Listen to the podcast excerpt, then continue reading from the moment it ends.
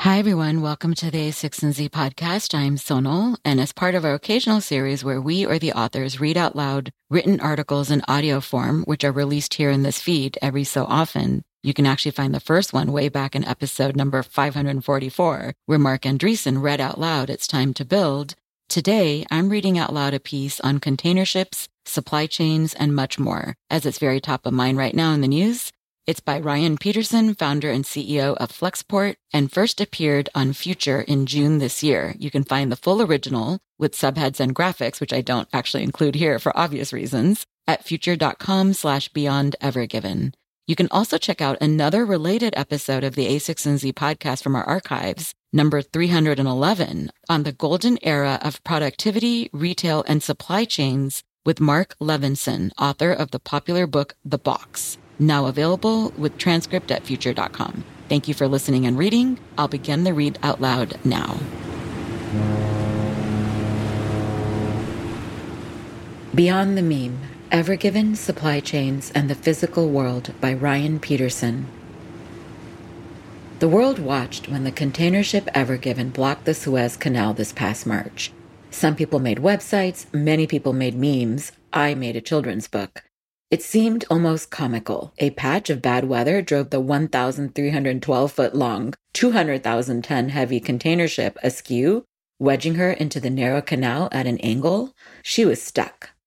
It may have delighted the internet, but it also cost the world time and money, diverting up to 450 other vessels, about 30% of the world's shipping container traffic, and costing up to 0.4% in trade growth worldwide.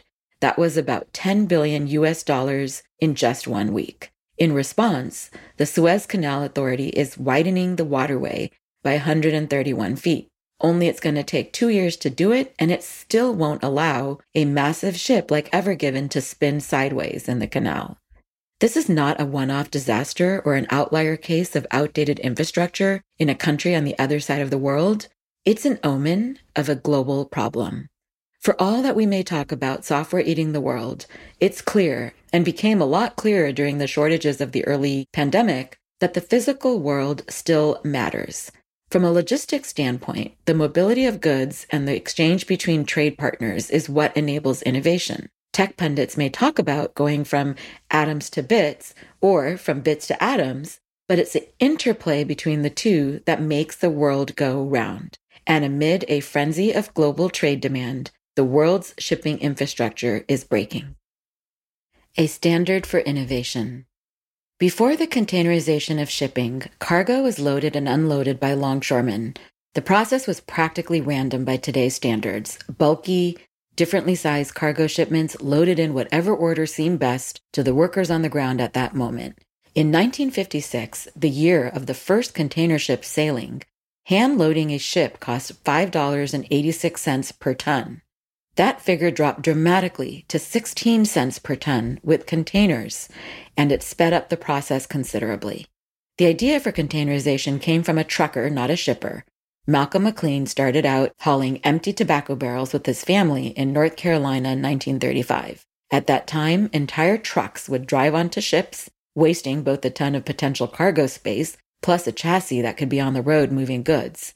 McLean developed plans to use the so called trailer ships for travel from North Carolina to New York, but US regulations didn't allow one person to own both a trucking and a shipping company at the same time.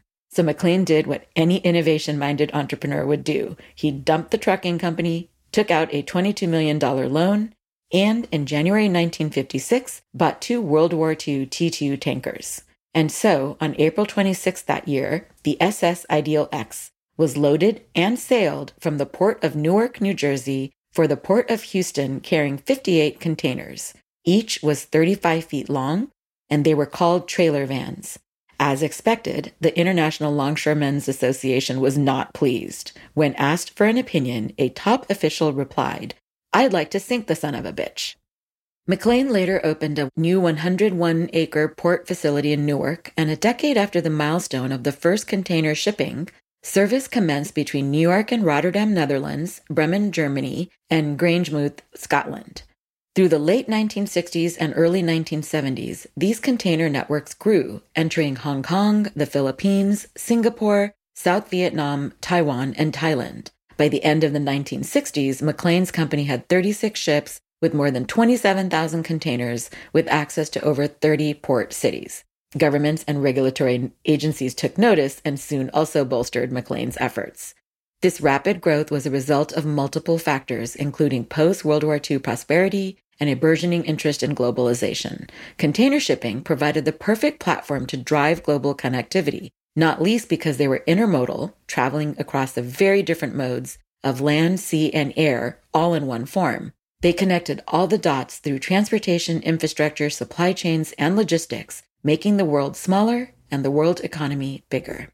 According to a recent report cited by the St. Louis Fed, between 1970, by which time this network was established, and 2018, total world exports increased more than 65 times from 384 billion to 25 trillion dollars. Even after adjusting for inflation, total exports have still grown 10 times. Perhaps more importantly, since GDP is traditionally the measure of productivity, global GDP went from 14% to more than 30% through internationally traded goods and services. For the US alone, this ratio went from 5.6% to 12.2%. The Fed notes that, quote, the key factor spurring this rapid globalization was the pervasive adoption of containers and corresponding infrastructure, end quote. The shipping container is truly the unsung hero of logistics. Containers hold cargo in standardized sizes that fit on ships, rail, and trucks. When there's any discussion of supply chains or port bottlenecks along vital trade routes, the movement of goods, we're almost always talking about container movement. The other key feature of containers, besides and building on their intermodal nature, however, was standardization. The International Maritime Organization, IMO, published a set of shipping container standards in the 1970s. Standard shipping containers are 8 feet wide by 8 feet 6 inches high, while high cube units measure 9 feet 6 inches high. About 90% of the world's containers are 20 feet or 40 feet long. These standards were created by the International Organization for Standardization, the independent non governmental body responsible for establishing standards in information technology, graphics, photography, mechanical engineering, transport, non metallic materials, health, medicine, and laboratory equipment. Four years ago, they released a set of standards designed to include considerations for ships over 18,000 TEU, a direct successor of the original framework. During the late mid century era, though, the common container was 20 feet long by 8 feet wide and 8 feet 6 inches high, which is known as the 20 foot equivalent unit, or TEU, the standardized measurement unit of global trade today. How were such standards enforced? Initially, they were held up by incentive. Only ships that were built to carry standard sizes were eligible for federal subsidies. Later, the ISO standardized container corner fittings too, which made it possible to standardize the cranes and other equipment required for moving containers. A universal language for global trade. Standardization is a magical thing, cutting across both atoms and bits. Take the internet as a prime example. The HTTP standard catapulted the internet to its current ubiquity by creating a uniform way to exchange information. Before HTTP, computers could only exchange information if they were on the same network. Different network types couldn't connect to each other. This disconnect limited the size and scale of online communities. Now, the world relies on HTTP as a means for devices to exchange information to or from anywhere in the world. Information packets move along these networks, and, as The Economist once described, just like a packet of data, quote, a container is just a box with an address, end quote. Our computers, laptops, tablets, phones, and more can all connect quickly to the information we seek thanks to standardization. And while today's global trade network is kind of like an internet of physical goods, it's missing a standard like HTTP. The same way data passes between devices via the internet Goods pass between ocean ports, airports, warehouses, and other entities to reach their final destination. Without a logistics standard to act as a request response protocol, all the players, suppliers, drayage, ports, warehouses, buyers, have to stitch their networks together manually. Information gets lost, layers of redundancy, designed as backups given low visibility, slow the exchange, connections end up being very brittle. Let's say there's a shipment scheduled to arrive in Long Beach on Tuesday, but which terminal exactly and what pier number? What time is pickup? How long before late charges are incurred? Finding these answers is labor intensive and imprecise. Logistics managers end up consulting different sources on websites, via email, or in person. The dirty secret of the industry is that no one really knows where their stuff is. But if global trade were like the network of information as it is on the internet, we could simply type or speak into a search bar to ask and answer those questions precisely.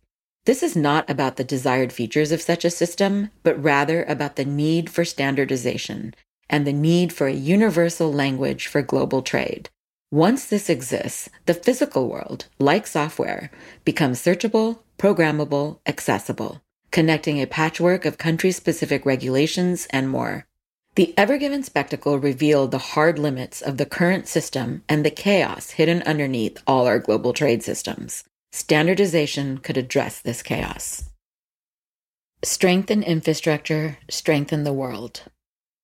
It's pretty much impossible to upgrade all at once the physical infrastructure that drives the movement of containers, and therefore trade and innovation. If it takes two years to make the Suez Canal 131 feet wider, imagine how long it would take to upgrade the entire world's logistics infrastructure. There are thousands of ports, harbors, and wharfs, not to mention over a thousand transoceanic mega vessels. Containers travel on ships and planes, clear customs in the destination country, and get distributed to warehouses via regional rail and truck networks.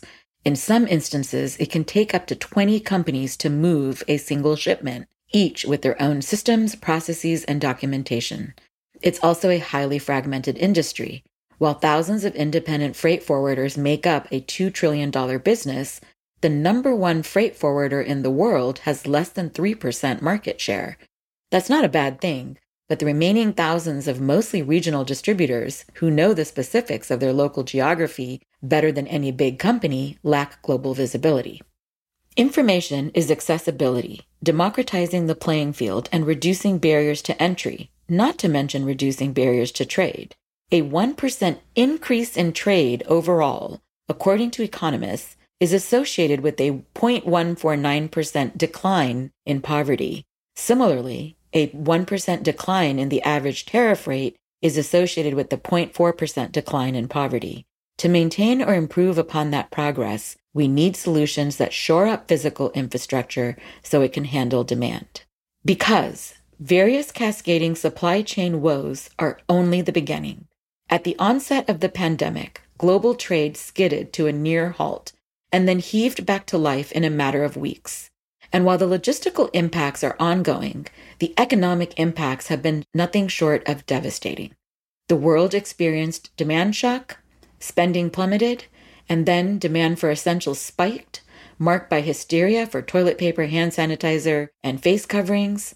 Since then, rates for ocean shipping have smashed records. It's not just China to the US West Coast. Transatlantic rates are up 100% since 2019. It's a global traffic jam. Before the pandemic, transit times from mainland China to the West Coast took around 33 days. Now it's more like 60. There are shortages of vessel berths, cranes, truck chassis, truck drivers, and of course, containers, especially in Asia where they're needed the most. So why not address all this physically with bigger ships? Can't someone just build a bigger ship to hold more containers? Well, yes, they can, and have been. More than 400 container ships, totaling 3.63 million TEUs, have been ordered new since late 2020. Bigger ships also reduce emissions per container. Even the Ever Given, at 1,312 feet and 20,124 TEU, was one of the largest ships in the world when she first sailed in 2018. Now, only three years later, she's one of seven holding 13th place for highest capacity. In 1869, when the Suez Canal opened, the HMS Newport was the first ship to sail the entire canal.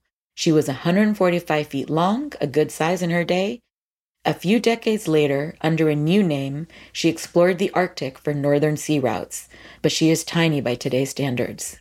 As they get bigger, these ships reach their physical limits when it comes to seaworthiness. During the two month period between November 2020 and January 2021, Almost double the annual average number of containers went overboard. Some of this was due to the winter season, which is when westerly winds across the Pacific Ocean blow strongest. But as we scale ships to hold more containers, we also need to scale rail and trucking accordingly. That isn't happening. It's just one more example of how demand for physical goods is dramatically outpacing infrastructure. Yet here we are talking about expanding the Suez Canal by 131 feet. For consumers, for everyday people, the limits of infrastructure, coupled with rising demand, mean rising costs, creating a vicious cycle of scarcity. Standardization and more transparency will go a long way here, taking us from the pre internet era to a post internet era for shipping. That's the physical future we can build with software.